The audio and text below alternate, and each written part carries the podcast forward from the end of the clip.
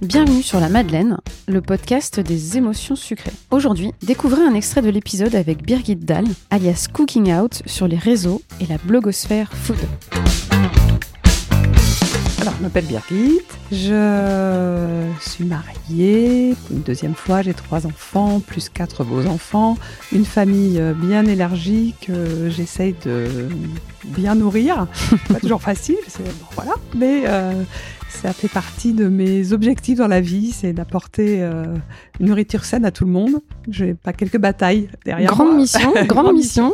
Voilà. Bon, ça c'est pour la partie euh, personnelle. À côté de ça, bah, je viens, j'ai fait des études Dauphine. et j'étais, j'ai bossé dans les télécoms avec une boîte anglaise. C'est Des important. études de quoi d'économie. D'accord. Voilà. À Dauphine. À Dauphine. Après, j'ai j'avais une spécialité sur la télévision télématique à l'époque. Je suis pas toute jeune. et télévision.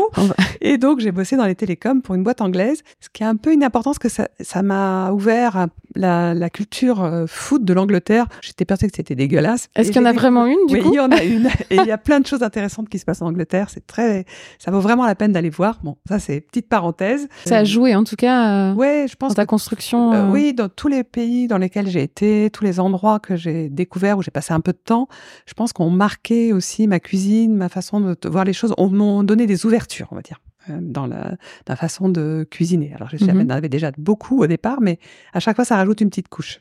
J'ai pas perdu l'odorat, mais j'ai perdu le goût. Et j'ai continué à cuisiner parce que ça restait quelque chose qui était important pour moi. Et euh, bah, j'étais avec mon nouveau compagnon, ça faisait un an et demi qu'on était ensemble. C'était une des choses qui nous a reliés aussi, c'est la cuisine. Donc je voulais pas tout lâcher comme ça. Et puis ça m'occupait, ça m'occupait. D'abord mon esprit a été toujours à inventer des recettes, à les imaginer et compagnie. Mais j'avais un goût de carton, c'était horrible. Quoi. Donc euh, quand je goûtais, c'était compliqué. Donc j'ai cuisiné au départ avec mes recettes euh, que je connaissais bien.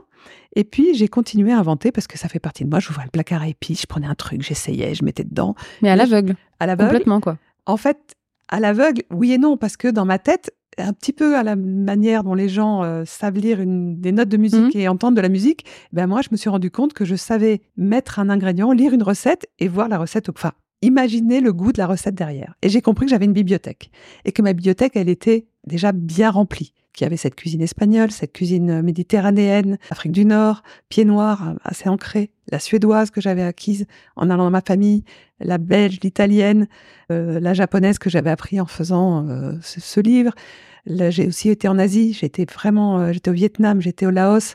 J'ai- j'ai- C'est des goûts qui m'ont percuté les, mes premières fois en Asie. Enfin, la- la- les deux- je suis allée que deux fois, mais deux, trois fois, mais ça a été euh, des chocs gustatifs, culturels, euh, qui. Et je me suis rendu compte que je les avais intégrés dans ma tête, qu'ils étaient Il a là. vraiment imprimé euh, Exactement. de manière pérenne. Ouais, Ouais. et que c'était là. Si cet extrait vous a donné envie d'écouter la suite, rendez-vous la semaine prochaine pour l'épisode complet. D'ici là, abonnez-vous sur votre appli de podcast préféré pour être averti des nouveaux épisodes. Bonne écoute et à bientôt